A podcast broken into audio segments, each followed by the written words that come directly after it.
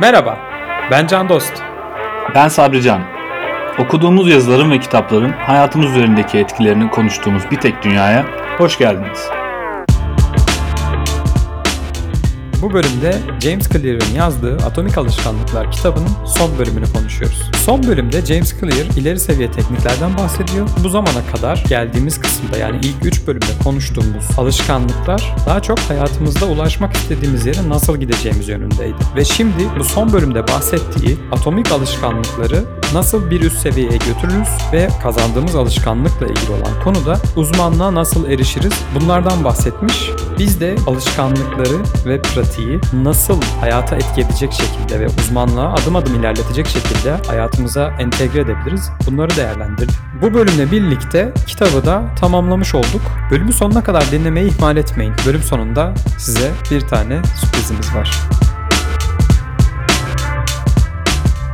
Bir önceki bölümler gibi çok yani beni çok böyle heyecanlandırmadı okurken, ama güzel, yine güzel örneklendirme, ondan sonra güzel şeyler anlattı sonunda kitabı. Ben biraz sevdim gibi ya. Yani bu biraz şey oldu bende. Ne denir ona? Böyle çok şeyi hani bir sonraki aşamaya nasıl ilerletirim diye gördüm, söyleyeyim. Yani bazı işte bahsederiz birazdan, işte Goldilocks Rule falan filan veya ne bileyim işte iyi alışkanlıklar oluşturmanın kötü yanları, daha doğrusu kötü yanları demeyeyim de dezavantajları nelerdir? Yani bu işi yapıyoruz ama yani bunun karşılığındaki şeyimiz ne? Kaybettiğimiz veya gerçekten dezavantaj olarak karşımıza çıkacak olan şeyler neler falan diye güzel bir şekilde bağladı gibi geliyor bana. Evet, yani ben sevdim. Evet, bir önceki bölümde de konuşmuştuk. İyi bir bağlıyor. Hani bitti artık. Tamamlamış olduk 4 yasayı falan filan demiştik. Şimdi burada bana şey geldi. Yani benim mesela neden uzun vade oynamak istediğim birçok alışkanlıkta veya en baştan beri konuşuyoruz. Neden hep uzun vade olması gerektiği gibi şeylerde kafamda birkaç tane soruya yanıt oldu. Öyle söyleyeyim. Anladım. Yani benim diğer bölümleri beğenmemin sebebi şuydu. Oralarda hani bir şeyler anlatıyor. Sana bir implement etme durumu var. Senin hayatında bir şeyler değiştiriyor. Bu bölümlerde biraz daha şey, hani bunları yaptın. Hani bu artık senin iyi alışkanlıkların var. O noktada ne yapman? Hani artık hani çok iyi alışkanlıkların var. 3-5 tane ve ne yapmak istediğini biliyorsun. Ama o noktadan sonra o alışkanlıkları daha ileriye nasıl götürürsün şeklinde yöntemler vermiş. Bir alışkanlığı hayatına ekledikten sonra o alışkanlık belli bir noktada artık düşünmeden yaptığın için iyileşmemeye başlıyor. Hani ondan bahsediyor. Hani onu nasıl iyileştirirsin? Onlardan bahsetmiş, ama işte hani ben kendi açımdan baktığımda ben daha hani bazı alışkanlıkları edinememiş biri olarak bana biraz uzak gözüktü bu. Hani ya ben bunu ileride alışkanlık edindikten sonra bakarım diye şey yapmaya başladım. Ama ilk bölüm özellikle o sanki hani alışkanlığı edindikten sonra değil de kendin hayatında bir yere gitmek istiyorsan, ulaşmak istediğin bir yer varsa oraya nasıl ulaşabilirsin gibi biraz da şey, hani kendi özelliklerinin kişisel olarak iyi olduğun noktaları bilip ona göre belli hedefler koyma hayatında. Ondan bahsetmiş. O kısmı çok güzeldi ve çok zaten tartışmalı bir konu. Evet, yani benim bu zamana kadarki en şey düşüncelerimden biri oydu. Yani İlk zaten bu ileri seviye taktikler kısmının açılışında işte bu yetenek konusundaki gerçek diye açıyor ve ben başlığı gördüğüm zaman evet başlıyoruz. Bu benim zaten en çok başkalarıyla da tartıştığım bir konu.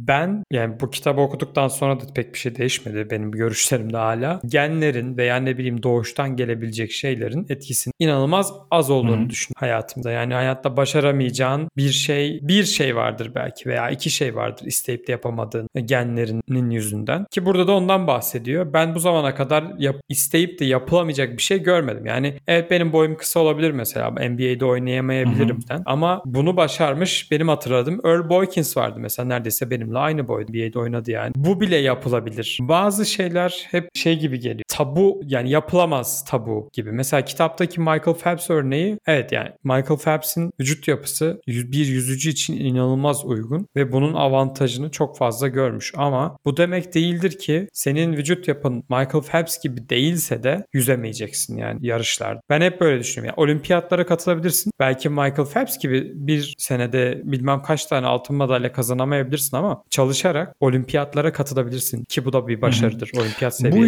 ilginç. Yani. Şu an senin bunu söylüyor olman. Çünkü ben de biraz daha tersten bir yöntemle geleceğim buraya. Bana da şöyle geldi. Senin işte ne bileyim bir gen havuzundan geliyorsun. Senin iyi olduğun noktalar var ve kötü olduğun noktalar var. İyi olduğun noktaların üzerine gidip onları ne kadar geliştirirsen o konuda daha niş, daha uçta bir örnek olacağın için, o konuda daha çok sivrileceğin için, o konuda senin diğer insanlara nazaran çok daha ileride, çok daha başarılı olman çok daha kolay. Bundan bahsediyor. Michael Phelps ve işte koşucu adamın şimdi ismini tam hatırlayamadım. Onların örneğini verirken çünkü hani aslında çok güzel de bir karşılaştırma yapmış. İşte Michael Phelps'in üst vücut ve alt vücut uzunluklarını karşılaştırıyor. Bir tanesinde absürt derecede üst vücut çok fazla. Bir tanesinde de tam tersi alt vücut. Michael Phelps örneğinde işte üst vücudu adamın çok büyük olduğu için hani su içinde çok hızlı gidebiliyor. Dolayısıyla Michael Phelps de su için yani yüzmeyi tercih ettiği için çok iyi olabiliyor. Benim anladığım kadarıyla bu. Yani sen tabii ki istediğin her şeyi yapabilirsin ama kendine uygun şeyleri yapmayı seçersen bu sana daha kolay olacak ve bu sana daha kolay geleceği için o konuda başarılı olman çok daha kolay, yani çok daha normal olacak ve bunu seçmek senin her zaman avantajına. Bunu anladım ben. Ya evet zaten evet orada söylediği şey de o zaten. Yani ne zaman ki sen bu avantajlı olduğun şeyleri fark eder ve bu avantajı ne zaman kullanmaya başlarsan o zaman muhtemelen başkaları aynı koşulda bir hızıyla giderken sen 1.3 hızıyla gideceksin veya 1.5 veya 2 hızıyla gideceksin. Çünkü buna uygun bir altyapın olacak. Bu senin yani işte Michael Phelps örneğinde üst vücudunun alt vücudundan daha büyük olması ve yüzmeye uygun olması ona bu rekorları kırabilme imkanını sağlıyor. Yani başkaları kırmadı mı rekoru? Elbette kırdı defalarca ama Michael Phelps gibi tek seferde yani bir olimpiyatta kaç tane? 8 altın madalya mı almış? Evet rekor kırıyor. Yani alınabilecek evet, bütün yani madalyaları. Bütün olimpiyat rekorunu kırıyor. Sadece yüzme değil evet. Benim hatırladım. Yani işte hani bunu sağlıyor sana. Yani öne geçiyorsun. Belki böyle olmasaydı Michael Phelps olimpiyatta altın madalya kazanabilirdi. Ama yani bir olimpiyatta 8 altın madalya kazanarak bütün olimpiyat tarihi rekorunu kıramayabilirdi muhtemelen. Evet.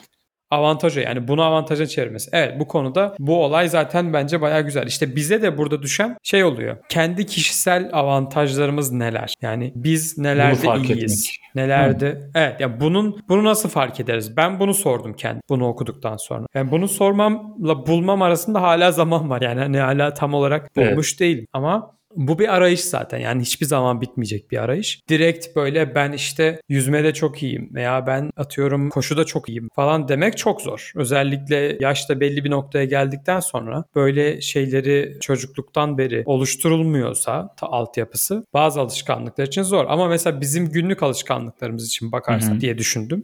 Mesela yemek yemeyi konuşuyoruz. Veya enstrüman öğrenme konuşuyoruz. Yemek yeme üzerinde ben mesela düşünüyorum yani benim için şey ne? Benim avantajlı olabileceğim veya kendi alışkanlığımı değiştirebileceğim yön ne? Mesela diye bakıyorum hala. Ama henüz bir şey bulamadım tabii. Bu biraz daha şey yani sonuçta istediğim şekilde beslenebilirim. Bu benim elimde olan bir şey ama avantajım ne mesela burada ona bakıyorum genel olarak şu sıralarda. Evet. Ya bu konu özellikle çok ilginç çünkü senin ben de bunları okuduktan sonra şeye girdim biraz hani nasıl bir kişiliğim var? Hani kişilik testleri bana ne gösterebiliyor? O tarz işte sitelere girdim. Hatta 16 Personalities sanırım sitenin bir tanesinin adı. Bayağı ünlü bir site.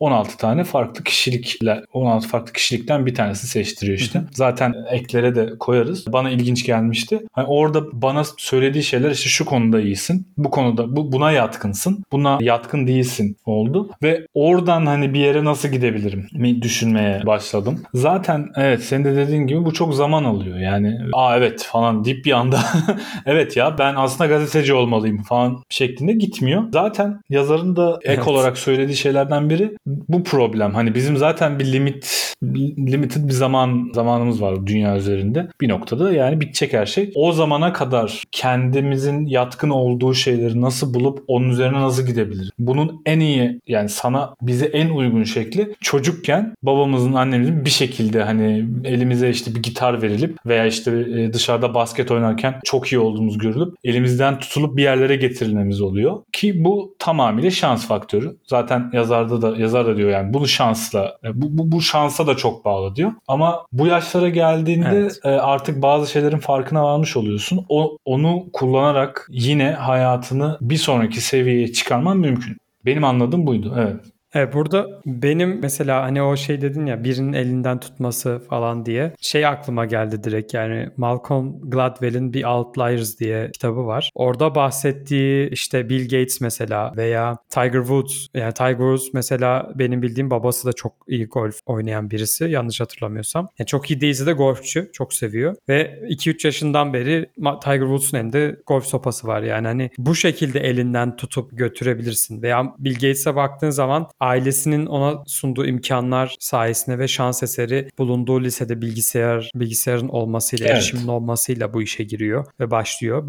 Böyle şeyler çok fazla var ama kitapta da söylediği bizim nasıl bunu kendimizde arayıp bulabileceğimiz diye birkaç tane soru söylemiş. Ben bu soruların cevaplarının da zamanla değişebileceğini düşündüğüm için zaten bulamıyorum. Kitaptaki sorulardan biri şey işte, bana eğlenceli gelen şey nedir? Başkalarına eğlenceli gelmeyen ama bana eğlenceli gelen şey nedir diyor. Diğer bir soruda yaptığım zaman zamanın nasıl geçtiğini anlamadığım şey nedir? Uğraştığım mesela hobilerimden birisi veya diğer şeylerden birisi. Diğer bir soruda diğer insanlardan, ortalama bir insandan daha fazla bana getirisi olan yaptığım şeyler neler? Nerelerde bu yüksek getiriyi alıyorum? Ve son olarak da bana doğal gelen şeyler neler? Bu soruların birkaç tanesini ben çok kolay yanıtlayabiliyorum. Evet. Yani mesela bana doğal gelen şeyleri bunlar yanıtlayabiliyorum. Değişiyor. Evet. Yani şu an bana doğal gelen. Ama benim sorunum burada kitaba evet eleştiri olarak. Ben çünkü mesela kendime baktığım zaman ben aynı anda 5-6 tane şey yapmayı seven bir insanım. Ve bu yaptığım şeyler de zaman içerisinde çok rahat bir şekilde değişebiliyor. Ben bunu kabullendim yani kendi içimde. Bunlara baktığım zaman yani hem çok fazla şey bulabiliyorum hem de geçen seneye dönüp bir düşündüğüm zaman bambaşka şeylerle karşılaşıyorum şu ana. Benim şu anki problemim bu sorularla. Ama yani bir şekilde belki başkalarının işine yarar, bilmiyorum yani, belki senin işine yarıyordur. Burada tabii sana ekleyebileceğim çok önemli bir nokta var. Tabii yani bu bölümden önce, biraz öncesinde yani 2-3 sayfa öncesinde hatta senin kişilik özelliklerinden bahsediyor. İnsanların işte 5 farklı kişilik özelliği vardı deyip üzerinden geçiyor tek tek. Tabii burada hepsini anlatmayacağım ama öncekinde şeyden bahsediyor. Openness to experience. Bir tecrübeye ne kadar açıksın? Bazı insanlar, mesela benim gibi insanlar, yeni bir şeyler yapacağı zaman günlerce düşünüyor. Hani bunu istiyor muyum gerçekten? Buna hazır mıyım? Yapmak istiyor muyum? Veya o kadar zamanım var mı? Mesela sen bu konuda mesela çok daha şey olabilirsin. Hani evet yapayım, bir deneyeyim, göreyim, yapabiliyor muyum? Onu da yapmayı deneyeyim, bunu da yapmayı deneyeyim derken mesela bir anda çok fazla üst üste gelip hani ne yapacağım şaşırabiliyorsun mesela. Belki bu konuda kendinin farkına varıp hepsini birden atlamamalıyız veya işte yani sen kendi adına atlamamalısın belki. Böyle düşünmek gerekiyor olabilir. Az önceki dediğine ithafen onu söyleyebilirim ben. Zaten en kritik kısım da hani bunların biraz farkına, hani kendinin gerçekten yapabileceklerinin veya şu anki durumunun farkına varmak. Çünkü senin şu anki durumun aslında çok fazla değişen bir şey değil. Onu düşündüğüm zaman ya çok fazla kişiliğim, artık onun kişiliğimin aşırı fazla değişeceğini düşünmüyorum ben, en azından bu yaşta. Bu yaştan sonra 40 yaşında böyle inanılmaz farklı bir adam oluyor sonra 10 yıl sonra dinledikten. Muhtemel. Evet, yani o yüzden bu sorulara cevap vermeden o tanımlamayı böyle biraz daha böyle keskin bir şekilde yapmak gerekiyor olabilir. O noktada buraya geri dönmek istedim ben. Çünkü bu sorulara evet cevap vereceğim ve 5 yıl sonra büyük ihtimalle değişebilecek ama eğer ben kişiliğime uygun, yani o cevap arasından benim kişiliğime daha uygun şeyler seçtiysem 5 yıl önce, çok büyük ihtimalle 5 yıl sonra da bunlara sadık kalmış olacağım. Çünkü ne olacak? Ya kolay olacak yapması, ya ben bundan çok fazla haz oluyor olacağım. Çünkü çok iyi yapabileceğim mantıken. Yani bunların birbiriyle uyumlu olmasının şeyi o. Sonucu 5 yıl sonra aslında senin şeylerin değişse de, istediğin şeyler değişse bile buna sadık kalıp aslında bu konuda sivrilmiş olabileceksin. Benim anladığım bu. Evet, zaten dediği de şey zaten. Evet, bu arada doğru söylüyorsun. Yani orayı biraz belki o açıdan bakınca evet, doğru alışkanlığı kendine göre, doğru alışkanlığı seçtiğin zaman şimdi gelecekte bu alışkanlık değişse bile bir şekilde ya bu alışkanlık artık bana kolay geliyor olacak ki şimdi muhtemelen o olacak. Yani hani iyi bir alışkanlık edindiysem ve bunu 5 yıl yaptıysam artık muhtemelen farkına bile varmayacağım benim öyle bir şey yaptığımın. İşte atıyorum beslenmeyi değiştirdik diyelim. Hatırlamayacağım bile eski 5 yıl önce nasıl beslendiğimi veya diğer konularda herhangi bir hobide. Zaten bölüm sonunda da ondan bahsediyor. Yani eğer doğru bir alışkanlığı seçersen gelişimin çok kolay. Zor bir alışkanlığı seçersen hayatın tamamen bir çabalamayla geçecek ki muhtemelen bu zamana kadar benim yaşadığım bir şey. Yani çoğunlukla yanlış alışkanlığı seçip ona yönelmem ve çabuk bir şekilde pes etmem. Olabilir. Bu arada yani tabii yanlış alışkanlık çok geniş. Şu ana kadar öğrendiklerimiz doğrultusunda çok geniş bir kapsamı var. Yani yanlış alışkanlık sana uygun olmayabilir. Hadi sana uygun olmadı diyelim. Senin bu alışkanlığı edinme yolun yanlış adımlarla edinmeye çalışmış olabilirsin. Ki zaten bence %90 bununla alakalı. Yani kitabın yani başlarında da bundan bahsediyordu. Senin iradenden çok sistemin önemli olan. Yani sistemi ne kadar iyiye götürürsen, hatta yani işte takımlardan tut diğer şeylerden, kişisel başarı hikayelerinden de bahsederken her zaman sistemi ne kadar daha ileriye götürürsün, kendine yüklenmeden daha bir adım ileriye daha nasıl götürebilirsin, daha kolay nasıl yapabilirsin, işte daha az verici nasıl yapabilirsin, bunlardan bahsediyordu. O da aynı şey bence. Yani kişiliğine uygun değil mi? Demek ki daha kolay yapman lazım, daha açık yapman lazım veya daha fazla haz veriyor olması lazım ki senin kişiliğinden yapamadığın o kompanseyi, yani oradan kompanse etmen lazım. Yani bir yere varacağın, bu yere varmandaki zaman ya daha uzun olacak çünkü daha yavaş gideceksin ya da hani varacağın yer çok fazla yukarılar olmayacak seni bir şekilde, senin potansiyelin oraya gitmediği için. Ama bence niş bir noktada olmak zaten çok hani özel bir şey, öyle yani herkesin yapabileceği bir şey değil. O niş noktanın bir adım gerisinde olmak kötü de bir şey değil bence o açıdan. Ya bu işte hani motivasyondan, yani daha doğrusu sistemden bahsediyor. Yani bu sistem, ya bu konuda evet, yani belki niş bir alanda en önde olmayacaksın ama o niş alanda oynayan kritik oyunculardan biri olabilirsin. Yani bununla biraz da bazı konularda okey olmak lazım. Diyeceksin evet ben buyum yani hani buraya kadar ve devam ediyorum çünkü ben burada uzun vade oyunu oynuyorum. Ben burada bir anda işte şey yapmak istemiyorum. Yani bir anda bunu mesela yorarsak sosyal medya fenomenliğine mesela, eğer ki sen bu konuda geliştirmek istiyorsan uzun vade oynaman lazım. Bir anda popüler olup sönen çok fazla insan var ünlülerde, sosyal olmasa da. Benzer geliyor bana. Şimdi bu beni bir sonraki konuya getiriyor zaten. Bir sonraki konuda, ya yani bir sonraki bölümde burada bahsedilen Goldilocks kuralı var. Bu Goldilocks kuralı zaten bu benim sistemdeki, ya benim bu bölümde konuştuğum bu ileri seviye taktiklerdeki en sevdiğim bölümlerden, en sevdiğim bölüm hatta yani direkt. Çünkü şuradan söyleyeceğim, ya yani bu sistemi hangi seviyede tutmak lazım? Yani sistemi nasıl ilerleteceksin? Benim kendi tarafımda kaybettiğim nokta hep bu. Ben bir işe sarıldığım zaman ya çok yükleniyorum ya çok boşluyorum. Evet. Çok yüklendiğim zaman kayboluyorum. Çünkü nereye gideceğimi bilmiyorum. Çünkü yaptığım işler genelde dallanıp budaklanabilen işler. Yani alışkanlıklar da öyle. Mesela gitar çalmayı düşünürsem bas gitar çalmaya çalışıyorum, öğrenmeye çalışıyorum. Bu şey yani hani nereden başlayayım? Yani sol el pratiği mi, sağ el pratiği mi, işte slap mi çalışayım, pop mu çalışayım, parça mı çalayım, harmoni mi öğreneyim, nota mı öğreneyim? Yani ne seviyede gideceğini bilemiyorsun. Ya hepsini yükleniyorsun. Bu da mesela günde 2 saat falan pratik gerektiriyor. Veya tam tersini yapıyorsun. Çok az gidiyorsun. Bu sefer sıkılıyorsun. Yani diyorsun ki evet yani aynı şarkıyı çalıp duruyorum mesela. Anlatabiliyor muyum? Yani bu seni sıkıyor. Goldilocks'un buradaki kuralının söylediği şey de, eğer ki bir şeyi öğrenmek ve kendini bu konuda sürekli geliştirmek istiyorsan öğrenme seviyeni her zaman kontrol edilebilen bir zorlukta tutman lazım. Yani kendini sürekli böyle bir şeye iten. Hani seni evet yani tam ne çok zor ne çok kolay. Öyle bir seviyede kalacak ki hep seni bir adım öteye götürecek ama ikinci adımı atmaya zorlamayacak. Yani sadece bir adım. Hep bu seviyede kalırsan bu sefer alışkanlığın muhtemelen seni motive edecek sürekli. Söylediği şey bu. Bu mesela benim için, bunu birinin bana söylüyor olması burada şey güzel olan. Çünkü beni inanılmaz şey yapıyor. Bundan sonra mesela bakıyorum yaptığım şeyleri bunu okuduktan sonra. Diyorum ki evet mesela bu atmaya çalıştığım adım çok zor bir adım. Ben bunu nasıl daha bir adım kolay, nasıl bir parça daha kolaylaştırırım ki ki beni nasıl motive etsin bu diye bakıyorum bazı şeyler mesela. Yani seni motive edebilecek, aslında seni motive edebilecek o optimized adımı bulmaya çalışıyorum. Ya burada ben bu kısımda çok düşündüm. Yani böyle bir hani biraz okudum, düşündüm. Biraz daha okudum, düşündüm. Bunu nasıl bulabilirim? Nasıl saptayabilirim? Çünkü aynı şeyi ben de hani müzik enstrümandan gideceğim. Nasıl bateriyi hani daha iyi çalabilirim? Daha iyi geliştirebilirim kendimi diye düşünürken buldum. Hani nereye ilerletebilirim? Ne kadar hani sıkılmadan, çünkü yani eğer bataryayla ulaşan bilir. Ya sen de bahsediyorsun gerçi. Hani 10 dakika boyunca ya da ta diye yani gerçekten insan sıkılıyor. Bunu nasıl hani daha eğlenceli bir hale getiririm? Ya da daha az yapmam lazım demek ki bu şeyi, alıştırmayı, anladığım kadarıyla. Yani bu beni çok düşünceye itti. Ama ilerlediğimde, yani bir iki sayfa ilerledikten sonra şey konusu, bir konuda profesyonel olma ve amatör olma konusu bir anda yumruk gibi vuruyor sana. Ya bir konuda profesyonelsen o konuda sıkılsan bile onu yapmaya devam ediyorsun. Evet.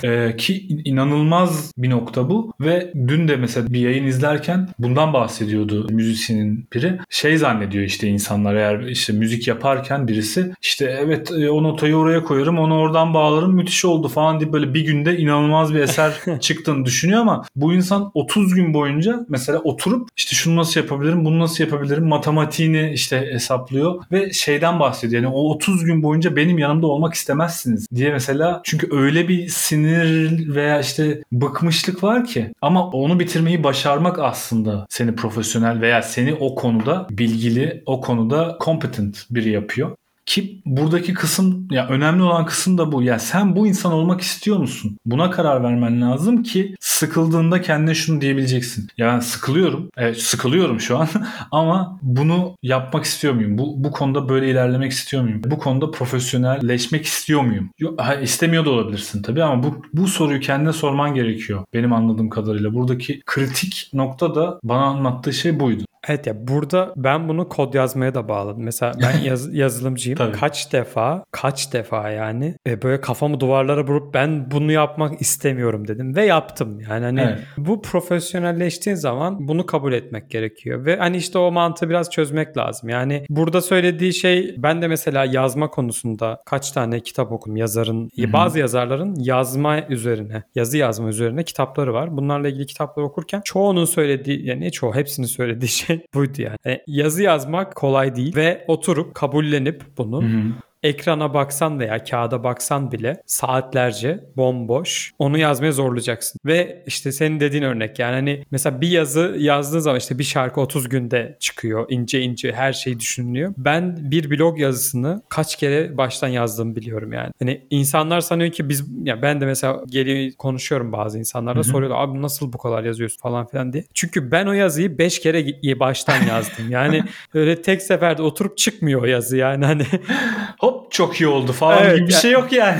Oluyor ama çok çok nadir. Aşırı nadir bir şey yani bu. Hani bazen oluyor gerçekten. Diyorsun ki ne güzel yazdım, ne güzel oldu ya falan diyorsun. Sonra diyorsun ki yayınlıyorsun mesela yazıyı. Sonra geri dönüyorsun. Ne kadar kötü yazmışım ya falan oluyor. Yani evet. O an öyle hissediyorsun ama yani sonuç olarak ben de mesela şu an her sabah yazı yazıyorum. Bazı sabahlar öyle bir zaman oluyor ki yani oturuyorum ve bakıyorum. Diyorum ki ben bunu yaptım demiyorum. Sabah saat 6 yazı yazıyorum. Yazı yazmak için kalkmışım. Ben bunu yapmak istemiyorum. Hedefim profesyonel bir yazar olmak değil ama kendime hala bazı konularda profesyonel gibi davranmaya çalışıyorum. En azından imite ediyorum. Yani imitasyonunu yapmaya çalışıyorum ki iyi olayım. Ben çünkü kişisel anlamda geliştirmek istiyorum yazmayı. Evet. Şey değilim yani. Ama bu zaten seni profesyonel olmaya doğru da itiyor bu arada. Yani sen öyle bir şey istemiyor olsan bile senin bunu yapıyor olman seni aslında yazar niteliğinde tutuyor. Çünkü bu zaten hani olay bu yani. Olay tamamıyla bu. Senin yazmayı istemediğin günlerde yazıyor olman seni yazarlığa itiyor. Yani bir işin hobiden çıkıp gerçekten senin hayatının bir parçası olması aslında o işten sıkılsan da yapıyor olman anlamına geliyor. Ya burada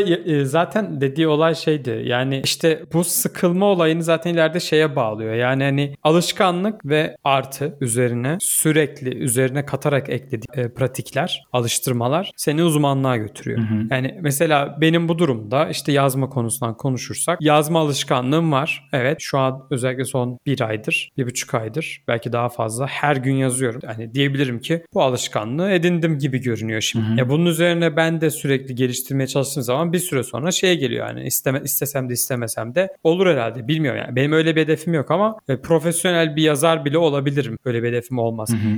Burada beni şey yapan kitaptaki bir tane nadir grafiklerden bir tanesi var. Yani burada tabii ki sesli bir ortamda göstermek falan mümkün değil ama olay şey, bir alışkanlığı nasıl sıkılmama evresinde tutabilirsin? Hı-hı.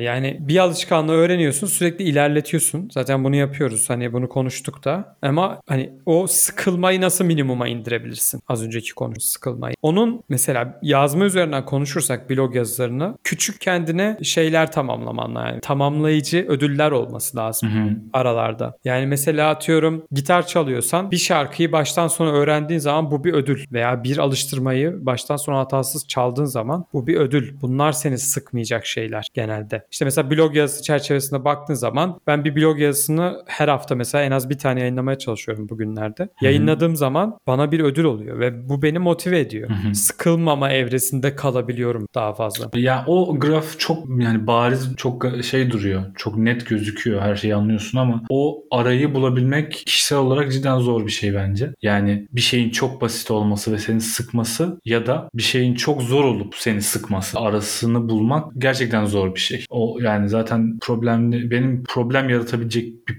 kısım olarak gördüğüm yer orası zaten. Yani çok zor o arada kalabilmek. Zaten hani hep o arada kalabiliyor olsan her şey mükemmel olacak ama problem şey, hani biraz daha hani o sıkıcı bölgede orada olsan bile devam etmek ya da belki başarmaya çalıştığın şey çok büyük olduğu için ondan sıkılıyor olsan bile devam etmek. Yani zaten başarılı insan ve başarısız insanı da bu biraz belirliyor. Yani sen bir işten başarılı olmakla olmamaktan bahsediyorum. O işten sıkılsan bile devam edip etmiyor olman o işte başarılı olup olmayacağını belirliyor. O yüzden çok kritik o arayı bulabilmek. Evet, o arayı da ben hatırlıyorum. Coursera'da bir tane kurs vardı benim aldığım. İşte öğrenmeyi öğrenmek diye bir kurs var. Herkese tavsiye ederim. Mükemmel bir kurs. Oradaki taktiklerden birini kitapta da bahsediyor. Yani yaptığın işi küçük chunk dediğimiz parçalara böl diyor. Ve o bir parçayı sadece gerçekten tamamen öğrenene kadar çalış. İşte burada sıkılıyorsun. Biz de sıkılıyoruz. Yani ben de sıkılıyorum.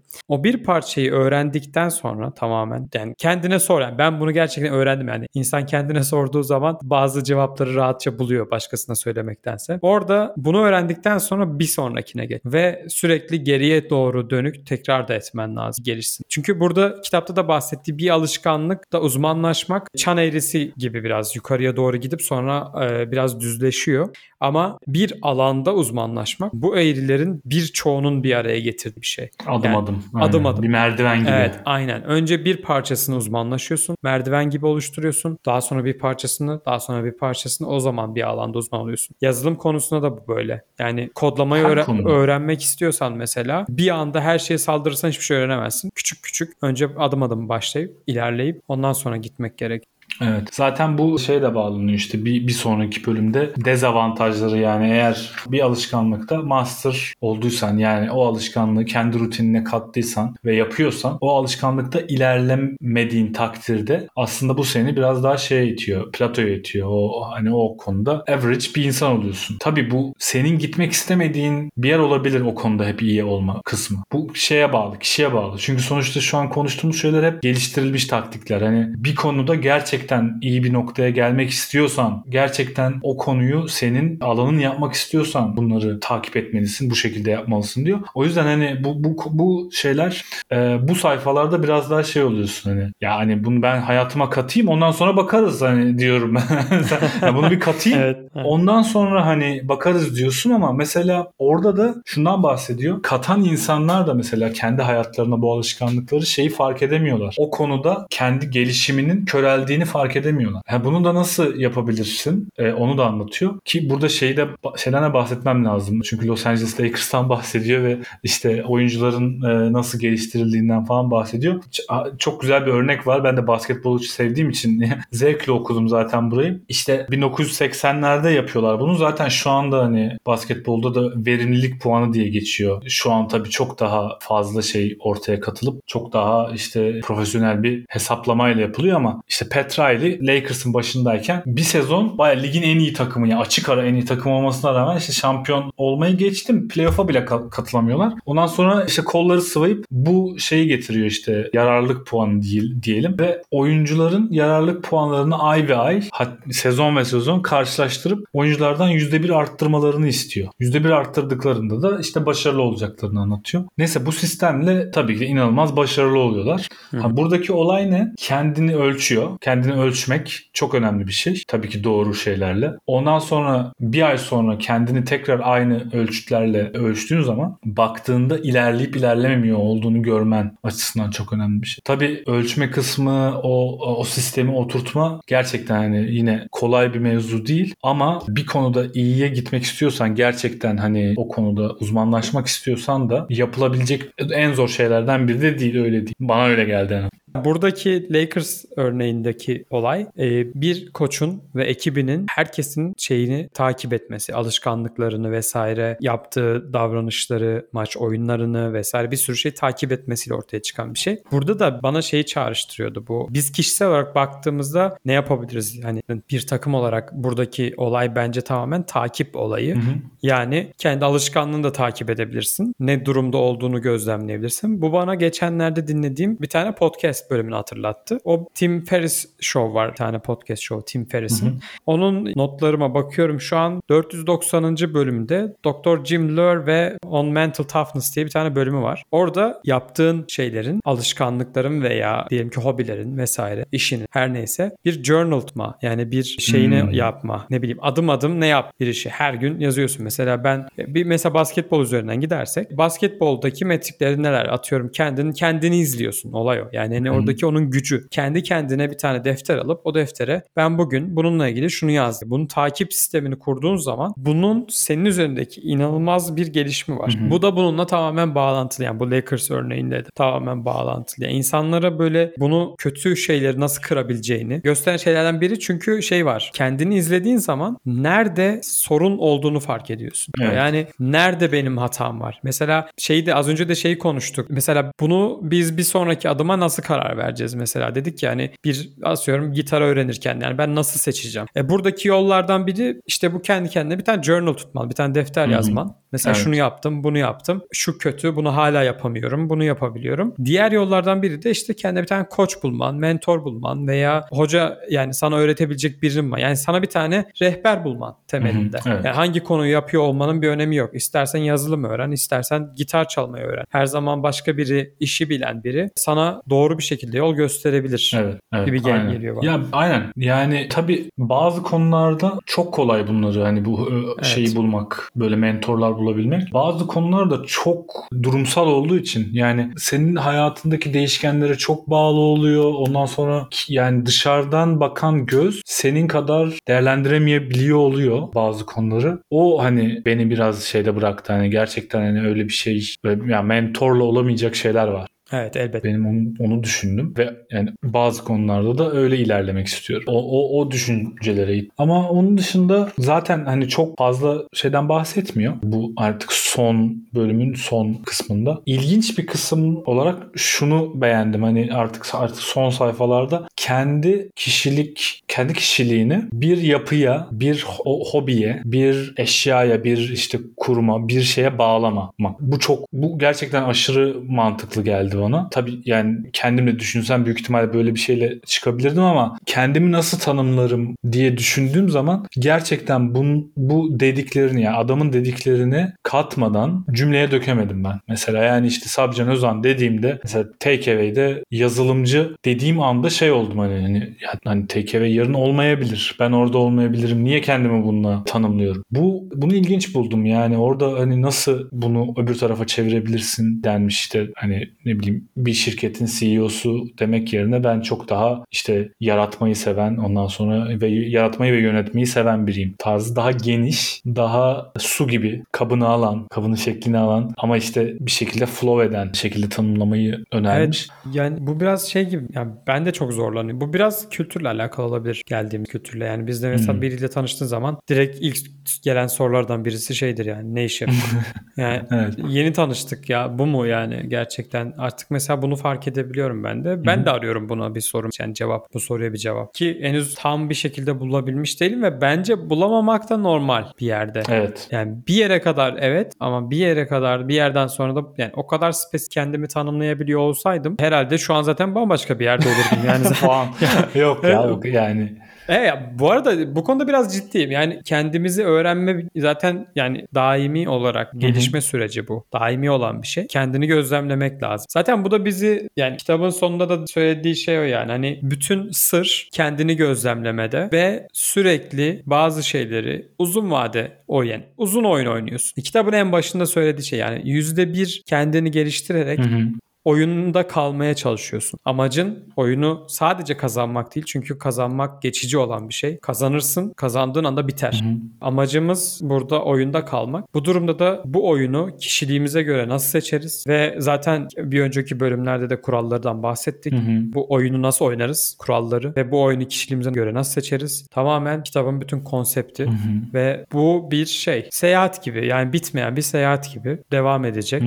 Bu yüzden ben şeyim yani, hani böyle bakıyorum. Bu bitmiş bir şey değil. Şu an oturup yapsam bile bitmemiş bir şekilde devam edecek. Ben sürekli geri döneceğim. Evet evet, yani kitabı okurken gerçekten şey oldum. Gerçekten eğlendim ben okurken genel olarak. Ama kitaba geri dönüp bakmam gerekeceğinin de %100 farkındayım yani. Çünkü çok fazla yöntem ve çok fazla bilgi var aslında. Sana güzel bir şekilde aktarırken birçok şeyi farklı farklı da aktarıyor. Onları tekrardan okuyup anlayıp sana uygun şekle getirmen lazım ki aslında hani okuyup anlama kısmı kolay. Evet. Üçüncü kısmı biraz zor ama bence genel olarak kesinlikle yani zamana, ya okuduğum zamana değdiğini düşünüyorum kitabı. Ki bunu benim diyor olmam